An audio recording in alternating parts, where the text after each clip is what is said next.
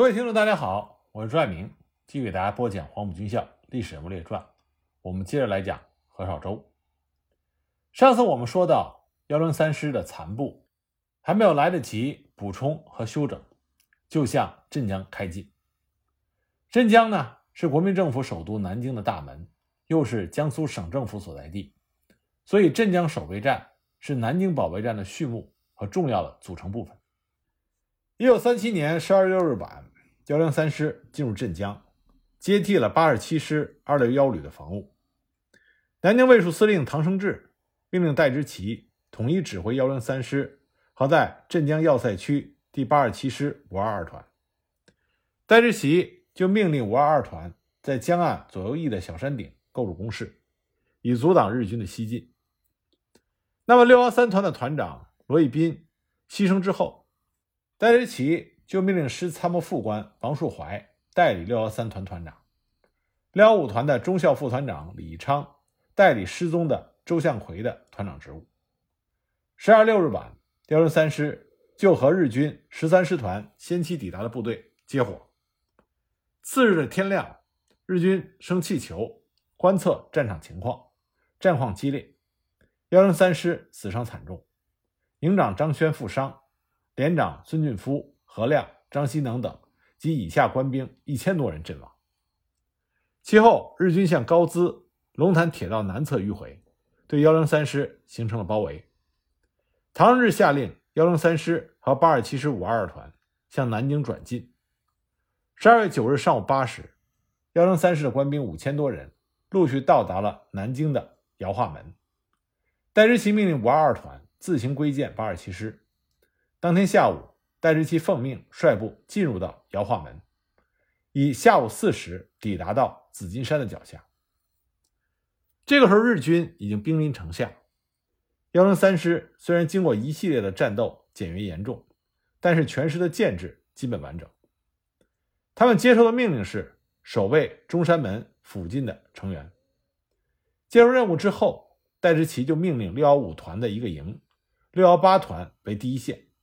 守备中山门到光华门一线的城墙内外，六幺五团的余部负责太平门一带城墙内外，六幺三团作为预备队，部署在明故宫机场。接受任务之后，各部不顾疲劳，构筑工事，修建掩蔽体、指挥所，设置障碍物，堵塞城门，埋设地雷，架设通信线路，准备弹药，并且加紧的设立岗哨，加强警戒。中山门扼守在南京市内，纵贯东西的主干道中山路的东头，是由三个拱门构成，十分的雄伟。城门的附近是中央政治区、中央政府军事委员会、中央军官学校、明故宫飞机场等军事中枢机构和重要设施，他们都集中在城门附近，因此呢，对其的守卫极为重要。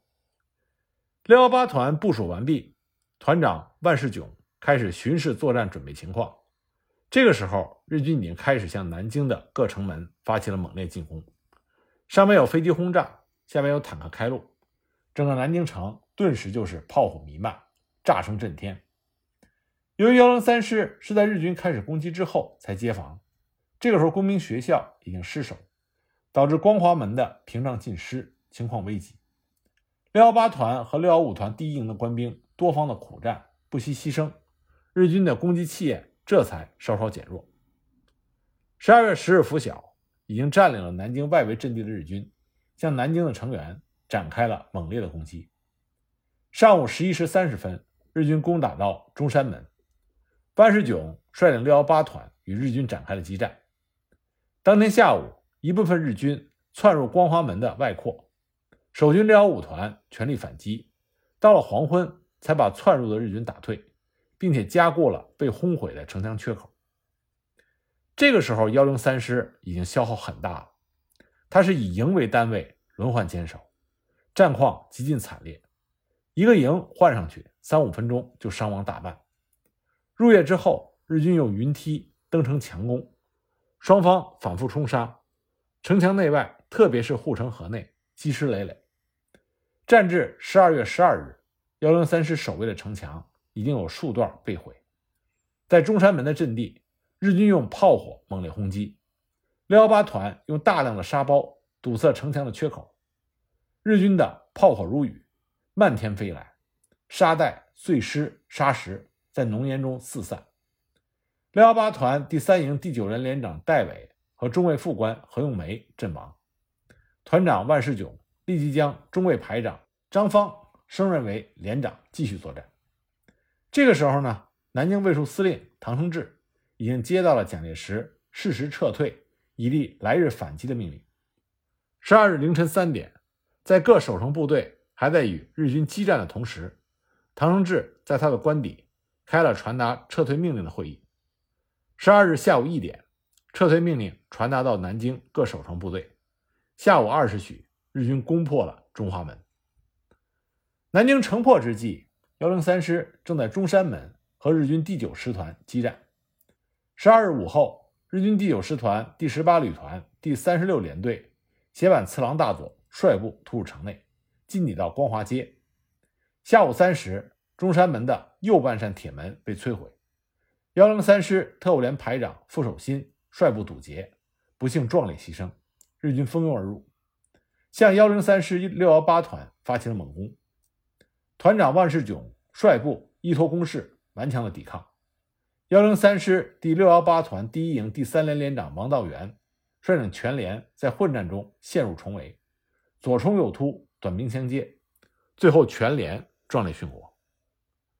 从南京撤退。本是主动弃守，但是最后呢，却演变成了异常混乱的溃败。幺零三师的建制被完全的打乱。代理师长戴之奇率领了随从，好不容易挤到下关码头，却找不到一条可以供渡江的小船。十二日夜半，团长万世炯随着溃兵和难民到达了汤泉镇，碰到了师长戴之奇，不禁惊喜异常。万世炯就问戴之奇。收容了本师多少人？戴之奇回答说：“一共是一百八十人。”万世炯就安排人写了几十张字条，四处的张贴，通告幺零三师的官兵到安徽凤阳县考城集合。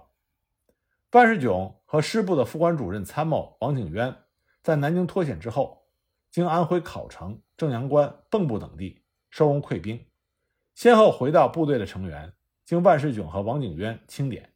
一共是三千多人。由于师长失踪，又和师部失去了联系，万世炯试着和武汉幺零三师留守处联络，意外的得知师长何之仲、参谋长王宇高等已经平安的抵达了武汉，就立即把幺零三师的现状以及已经收拢的部队人数等情况向师长何之仲进行了报告。何之仲获得万世炯的报告之后，喜出望外，当即就致电给蒋介石。报告了幺零三师的情况。本来军委会认为幺零三师早已经全军覆没，甚至已经停发了经费。鉴于幺零三师在南京保卫战中所付出的巨大牺牲，蒋介石立即下令恢复幺零三师的编制，重新发放经费，并且命令幺零三师所部开赴湖北黄陂整补。自此呢，幺零三师这才得以死而复生。时任六幺八团团长万世炯的细心和责任感。以及各方周全的努力，发挥了至关重要的作用。一九三八年元月上旬，何之仲来到黄陂，见到幺零三师九死一生幸存下来的官兵，忍不住是放声大哭。不久呢，副师长戴之奇也回到了部队，但是因为陈诚非常的看重戴之奇，他要调戴之奇到中央训练委员会任职，就离开了幺零三师。那么副师长一职。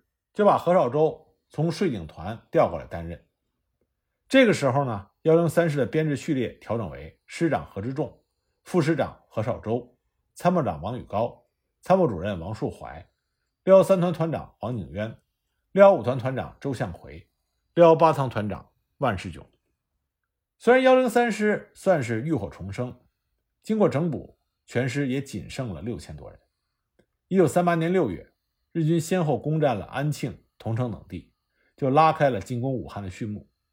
在这种背景下，军委会决定将幺零三师和幺二幺师，幺二幺师的师长是牟廷芳，合编为八十六军，由幺零三师的师长何之仲升任为军长，幺零三师副师长何绍周接任师长，原六幺八团的团长万世炯升任为副师长，六幺八团团长由陈永思接任。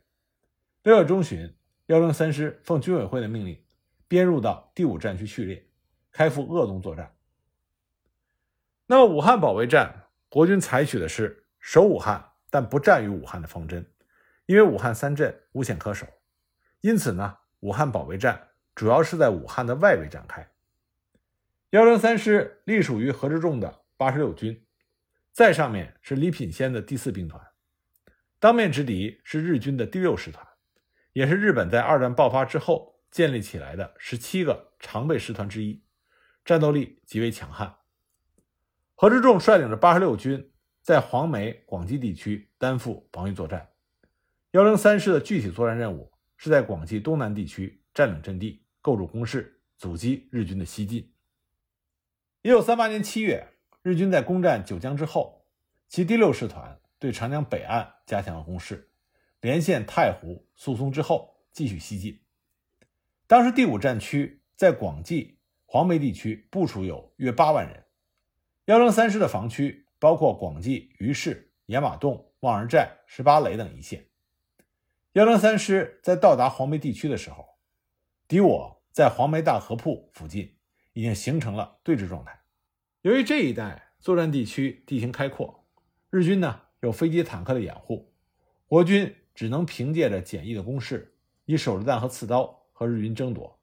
再加上天气炎热，尸横遍野。尸体严重污染了水源，喝下去容易造成疾病，国军的战斗力锐减。幺零三师以血肉之躯在阵地上坚守了两昼夜之后，师长何绍周下令后撤四五华里，选择有利地势继续抵抗。幺零三师后撤到了隐蔽地域待机，日军一时找不到对手，一边胡乱的开枪开炮，一边向前推进。幺零三师为了避免暴露目标。隐蔽等待日军的逼近，而日军不敢贸然推进，动作迟缓。那么幺零三师在何绍周的指挥之下，不断的派出作战小组，用奇袭牵制日军。日军向大河铺、松阳桥大举进攻的时候，幺零三师这个时候就处于日军的侧面，以波浪式的冲锋实行牵制性的作战。到八月二日，八十六军的参谋长裴公度来到石板房幺零三师的指挥所。和何绍周密谈部署作战任务。日军这个时候企图要夺取田家镇要塞，那么国军的主阵地在松山口，八二六军两个师实行纵深的配置，幺零三师在第一线，幺二幺师在石铺岭第二线。幺零三师各团在接到命令之后，就按照要求部署阵地、构筑工事，准备应敌。八月三日拂晓，幺零三师的师长何绍周。和副师长万世炯从石板房指挥所出发，前往正与日军厮杀中的各团视察，正好赶上日军一部偷袭幺零三师的侧背。副师长万世炯立刻组织兵力和火力，将这股日军击退。日军第六师团在飞机、大炮的掩护之下，向幺零三师的阵地反复发起了进攻。六幺三团的团长王景渊报告，该团的团长陈崇新阵亡。部队伤亡惨重，六幺五团的团长周向奎也报告说，日军已经攻到了团指挥所附近，情况危急。而这个时候，幺零三师已经全部出战，没有援兵可调。何绍周、万世炯他们只能要求各团坚守阵地，坚决打退来犯之敌。幺零三师的副官主任王光伟突然发现，距离鹅公脑的师前进指挥所不远的东侧方向，有日军在悄悄逼近。他马上指挥师部的特务连对这股日军发起了猛烈的火力扫射，打退了日军的偷袭。双方激战到下午，师前进指挥所和前线各团的电话联系中断，情况紧急。副师长万世炯只好下令后撤。副官主任王光伟立刻将撤退命令下达给前线各团。这次撤退呢，也为幺零三师能够保存有生力量以利再战起到了重要的作用。八月六日，黄梅失陷。蒋介石当天下令，田家镇富士口要塞为大别山及赣北我主阵地之所要，也是武汉的最后屏障，其地位重要，勿再多言。当各部激发忠勇，以与要塞共存亡的决心，积极整备，长久固守，以立全局。九月六日，日军的铃木联队攻陷广济。同一天，何老周奉第五战区代司令长官白崇禧的命令，率领幺零三师到保卫田家镇要塞的松山口阵地。松山口的南面高地一带是一个标高约三百米的山头，是田家镇要塞的前进阵地。九月十五日，当日军金村支队进犯的时候，幺零三师借助着计设工事顽强抵抗。使日军未能得逞。第二天，日军继续攻击，幺零三师岿然不动。十八日，日军的金村支队继续与主力攻击幺零三师。到了二十一日，日军开始同时攻击幺零三师的侧背。那八十六军的军长何之仲派幺二幺师两个团前来助战，国军就和日军陷入了苦战。为了赢得战场的主动，军长何之仲以幺二幺师为左纵队。以幺零三师为右纵队，齐头并进，向日军金村支队所占的松山口发起了攻击。九月二十二日上午，幺零三师六幺八团第三营的营长赵旭率领部队摸着日军西侧阵地的时候，发现日军正在吃早餐。赵旭毫不迟疑，立即下令攻击。经过十多分钟的激战，日军遗失十多具，被迫向西面的山脚溃退。第三营就顺利占领了日军阵地。下午二时许，日军向第三营发起反扑，赵旭指挥各连反击。整个下午，双方厮杀的难解难分，直至日落，阵地仍然在国军第三营的手中。与此同时，幺零三师六幺五团承奉第三营也向松山口的日军发起了进攻，并且相继占领了松山口和附近的二八五点三高地。攻击部队以迫击炮轰击日军阵地，步兵随即在重机枪的掩护之下展开了攻击。由于是从下向上的仰攻，日军借助攻势和强大火力，给国军的攻击部队造成了重大伤亡。这次作战，幺零三师伤亡了一千多人。九月二十三日，八十六军军长何之仲对作战的部署进行了调整。此时，六幺八团的左翼是六幺三团。右翼是六幺五团，六幺八团接受命令攻占二六二点五高地，团长陈永思把攻击任务交给了幺零三师六幺八团的第三营。攻击开始之后，幺零三师的重机枪连、迫击炮连就猛烈地向日军的阵地射击，掩护第三营第七连的进攻。第七连的官兵在连长王家珍的率领之下，沿着二六二点五高地的山脊攻击前进。攻击到了半山腰，突然遭遇到来自右侧日军三二高地的步枪、机关枪和九二步兵炮的侧击。同时呢，二六二点五高地正面和侧面的日军也加大了火力射击，第七连攻击受阻。在这种情况下，营长赵旭立即下令第九连向日军三二高地发起了攻击，对其形成了牵制，支援第七连攻占二六二点五高地。六幺三团的团长王景渊也派来了一个重机枪连加入支援。经过短暂的休整，第九连向三幺二高地发起了攻击，第七连向二六二点五高地发起了攻击。当第七连攻击到距离日军的阵地两百米左右的时候，十三架日军的飞机前来低空助战。赵旭一方面让重机枪和迫击炮继续轰击二六二点五高地，保持攻击强度；另外一方面呢？命令各连的轻重机枪对空射击。当第七连加大攻击力度的时候，正好赶上雨后放晴，浓雾笼罩着整个阵地，日军飞机也看不清地面的目标，无法投弹。第七连趁势就一举攻占了二六二点五高地。营长赵旭正感欣慰，可是二六二点五高地的残敌在反攻日军的协同之下，立即展开了对二六二点五高地的反扑，造成第七连。没有能够完全占领二六二点五高地，赵旭立即加派了一个排的兵力加强攻击。半个小时之后，第七连终于攻占了二六二点五高地。为了追歼从二六二点五高地溃退的日军残敌，战场右翼的六幺五团第三营营长程鹏派出了一个排的兵力协同作战。因为这个高地是幺零三师全师攻击的要点，六幺八团第三营完全拿下这块高地，就使得幺零三师完全占据了战场的主动。松山口之战从九月十五日到二十九日，持续激战了十四天。幺零三师全体官兵在何绍周的率领之下，始终士气高昂，挫败了日军速战速决的企图。根据我方缴获的日军文件的数据显示，松山口一战击毙了日军二百八十四名，其中还有关佐七名，杀伤日军八百六十名，合计一千一百四十四名。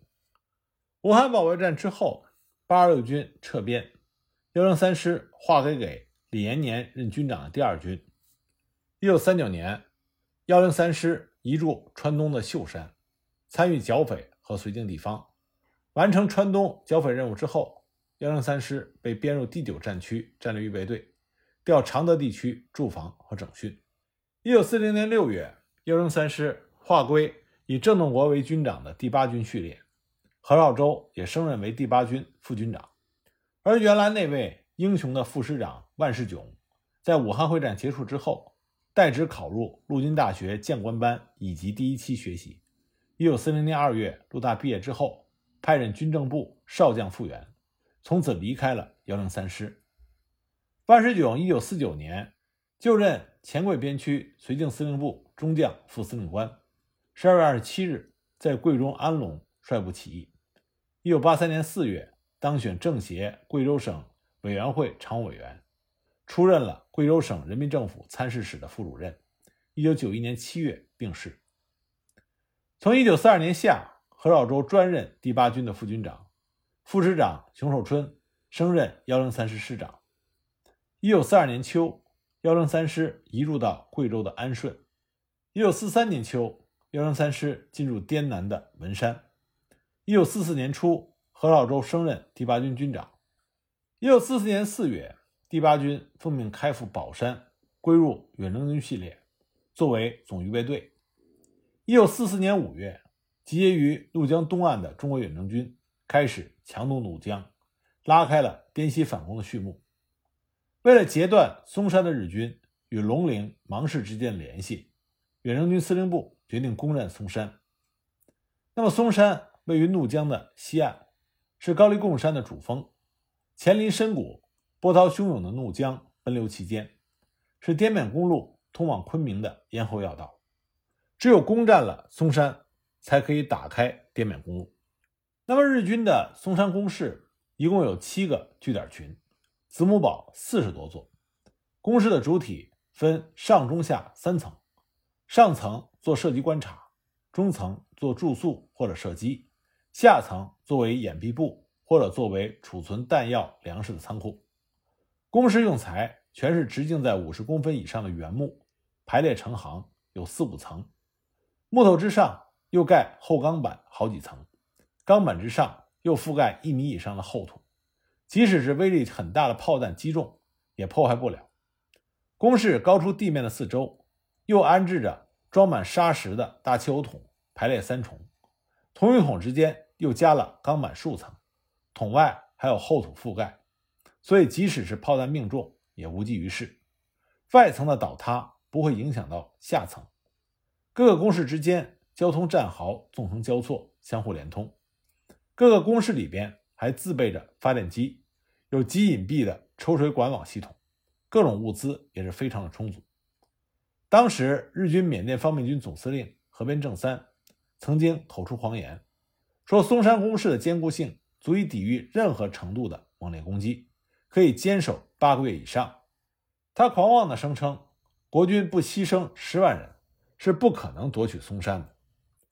中国远征军在一九四四年夏发动滇西战役之后，在五月份就派远征军钟斌率领的七十一军攻打松山，但是打了近半个月，伤亡三千多人，还有近半个师的人员逃亡。可是毙伤的日军不到六百人，这样的代价却没有什么效果。后来又加派了三十九师一个团参战，还有美国盟军支援的飞机大炮，但是仍然无法奏效，伤亡惨重，元气尽失，已经无力再战，只好呢撤下战场休整补充。松山不克，滇缅公路不通，远征军各部队的补给困难，直接就影响到整个战役的展开。其实松山上的日军并不是很多，驻守日军名为拉蒙守备队，全队日军三千多人，当时呢只有一千三百四十人，而实际驻守松山的不满千人。只是因为松山的工事修得非常的坚固，这才使得国军屡攻不克。那么，因为七日一军已经无力再战，所以卫立煌呢决定以擅长山地作战的第八军替换七日一军，继续进攻松山。那么，在何绍周面前就是一场血战，他到底能不能率领第八军拿下松山呢？我们下一集再继续给大家讲。